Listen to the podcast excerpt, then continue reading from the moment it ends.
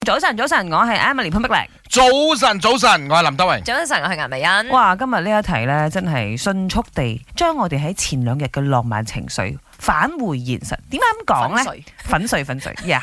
嚟自問題中心嘅呢一題，嗯嗰個女仔啦，佢啱啱拍拖仔，係然之後今年係第一個情人節，哦一定係覺得哎喲，好期待哦 Sweet 到，happy 哦，happy 哦係。咪一定好期待嘅啱呢一個熱戀期，熱戀期啊，嚇熱戀期亦都新鮮滾熱辣嘅。咁啊，佢 submit 入嚟嗯話：我同我 boyfriend 啊，啱啱過第一個情人節啊，佢好期待個 boyfriend 會帶佢去一啲好好玩嘅地方玩。結果佢個 boyfriend 喺熱戀期嘅時候同佢講：喂，周圍都係人啦、唔好逼人啦，好唔好啊？我哋放工之後去食福建麵，正冇。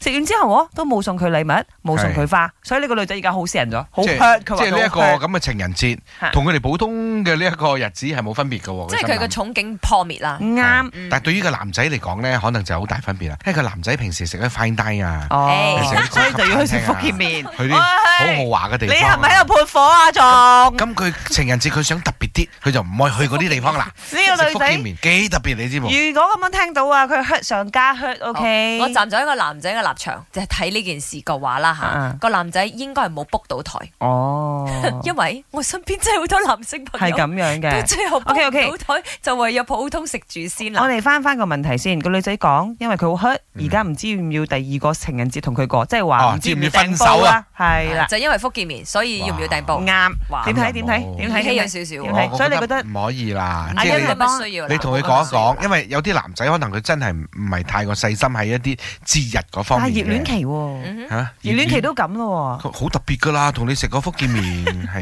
因為 OK 即係我覺得你啊中意你去邊度食都得㗎啦，係咪先因為每個每個人咧 care 一啲節日嗰個情況咧都唔一樣啱啱嘅啱，有啲 care 到我哋相識嘅日子啦嗯嗯，我哋第一次拖手嘅日子啦，啊 我哈哋第一次接吻嘅錫錫嘅日都子記啦得，嘅。都都全部要記晒，全部要慶祝咁嘅死火啦，我真唯有係。講個男仔未夠了解你，佢唔知道，咦，其實你係好有儀式感嘅一個女啊仔嚟嘅，就 OK 咁啫。我我另外一邊諗少少嗯啦，因為我呢排發現我好多男仔係咪佢哋想試嗰啲女仔，好奇怪。我啲男仔 friend 啊，佢同我講話，哦，我第一次去約會嘅時候，我帶佢食乜乜檔嘅，嗯或者係咪佢哋會好 proud 講，哦，情人節我帶佢食雜飯，我好開心。咁其實呢個男仔會唔會嗰啲應該係喺網上睇嗰啲富試二代緊呢個女仔咧？ 哦 試下啲係咪釣金龜嘅女人睇得太多嗰啲片啊！你諗住你真係有十億身家咩？試試乜鬼啊你？你都係 OK OK 啫。或者可能我比較主動啲嗰啲咯，咁如果你話，如果我冇食福建麵啊啦，不如我哋食啲咩啦？即係可能我都會 俾 suggestion，即係嚇我好少會妥協嘅。即係都唔需要去到掟煲。啊係，啊即係我嘅諗法就未使去到掟煲啦，啊咁誇張咩係喂？咯，或者同佢講清楚，不如我哋再慶祝啦，因為三月十四